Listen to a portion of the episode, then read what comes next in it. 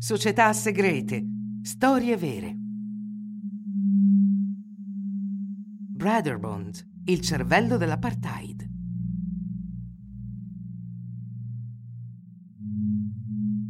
Le società segrete godono del paradosso di essere relativamente famose, ma di essere poco conosciute per quanto riguarda la loro reale organizzazione.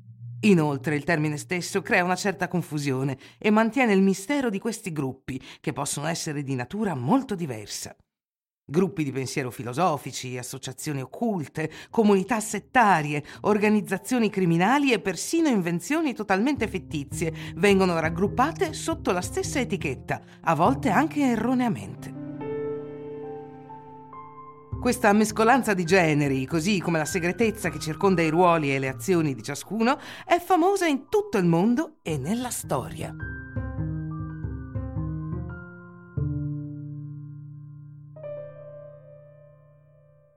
Il Brotherbond, noto anche come Afrikaner Brotherbond, letteralmente Lega dei Fratelli Afrikaner, è una società segreta della comunità afrikaner del Sudafrica, ovvero la comunità bianca di origine olandese e tedesca del paese. È stata particolarmente attiva durante il XX secolo e l'istituzione dell'apartheid è in particolare il risultato della sua volontà. Fondato nel 1918 a Johannesburg con l'obiettivo di difendere i diritti degli afrikaner contro i britannici, il movimento si è progressivamente orientato verso la promozione dei propri interessi politici e poi verso una dimensione razzista, con la segregazione sostenuta da questa confraternita presente negli arcani del potere sudafricano.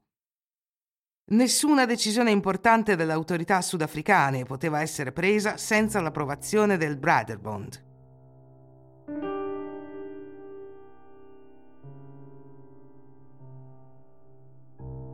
Nel 1947, quando il Brotherbond era già ampiamente consolidato all'interno del Partito Nazionale, ottenne il controllo dell'ufficio politico per gli affari razziali, al fine di attuare l'apartheid l'anno successivo.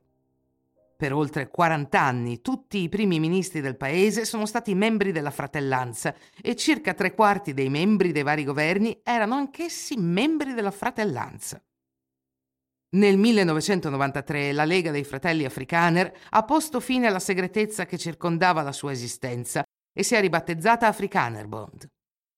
L'anno successivo la società ha annunciato la fine dei suoi legami con il Partito Unico, aprendosi alle donne e a altri gruppi etnici del paese e adottando una posizione non politica.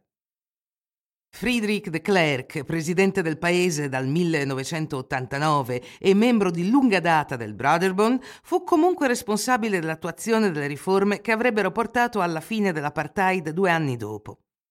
Abrogazione delle leggi principali di segregazione, legalizzazione dei partiti di opposizione, liberazione di Nelson Mandela e introduzione di libere elezioni multietniche che lo avrebbero visto diventare il primo presidente nero del Sudafrica nel 1994. Friedrich de Klerk rimase al governo come vicepresidente e condivise con Mandela il premio Nobel per la pace nel 1993. Pochi gruppi sono stati così influenti nella storia come il Brotherbond. Lo dimostra la trasformazione del Brotherbond in una forza politica, obiettivo condiviso da diverse altre società segrete.